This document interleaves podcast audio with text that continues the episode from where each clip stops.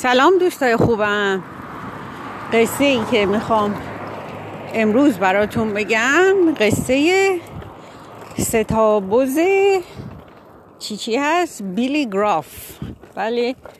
3 بیلی گراف گوت اور بیلی گوت گراف. هم چیز هر صورت. سه بودن اینها با هم برادر بودن. اونا زندگی خیلی خوبی داشتن. هر روز می‌رفتن توی یک مرتع و تا شب اونجا چرا می‌کردن و استراحت می‌کردن. توی مرتع اونها علف و سبزه بود ولی اونها دوست داشتن که برن به مرتع اون طرف پل.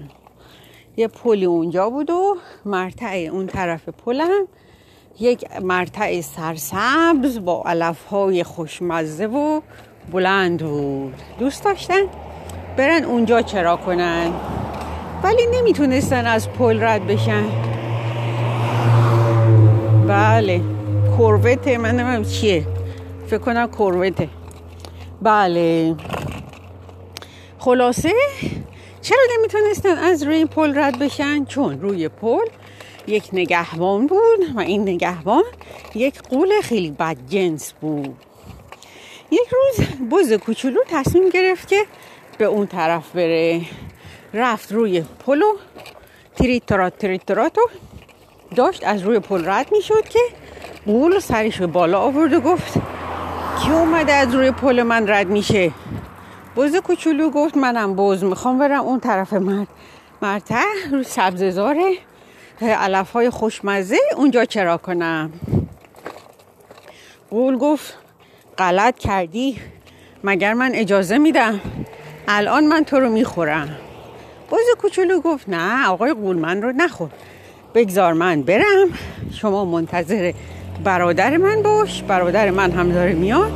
از من بزرگتر و خوشمزه تره قول که یکم حریص شده بود. اجازه داد که بز کوچیک بره. بز کوچیک هم رفت اون طرف مشغول چرا شد؟ برادرهاش وقتی که دیدن بز کوچیک در اون طرف مرتع رفته و از روی پل رد شده به هم لبخند زدن. بز وسطی هم رفت از روی پل تریت ترات تریت ترات رد بشه که قول سرش آورد بالا و گفت ها الان تو رو می‌خورم. فکر کردی می‌تونی رد بشی؟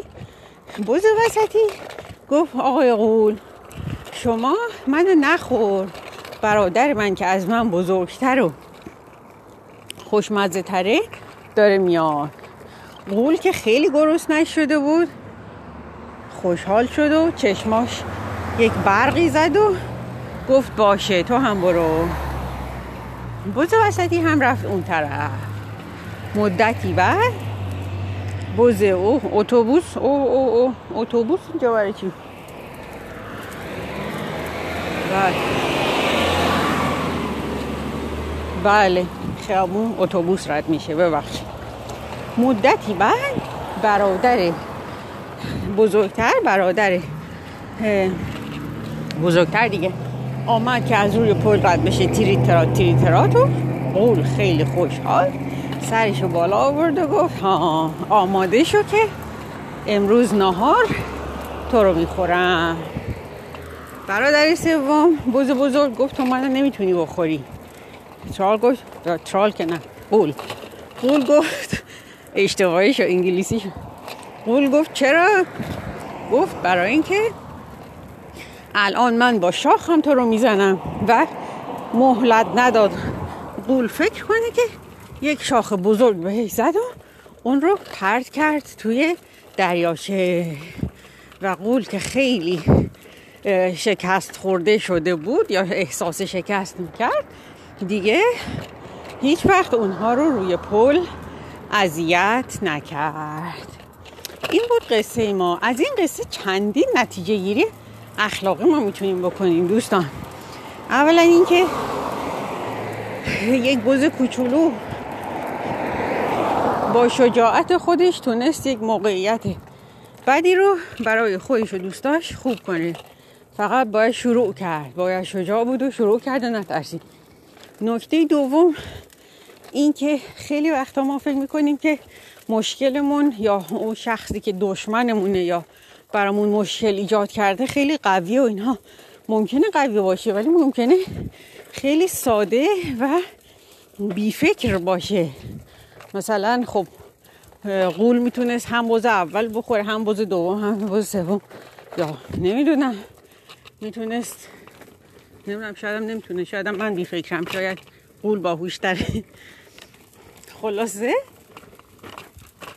ولی خب می‌تونه ساده باشه.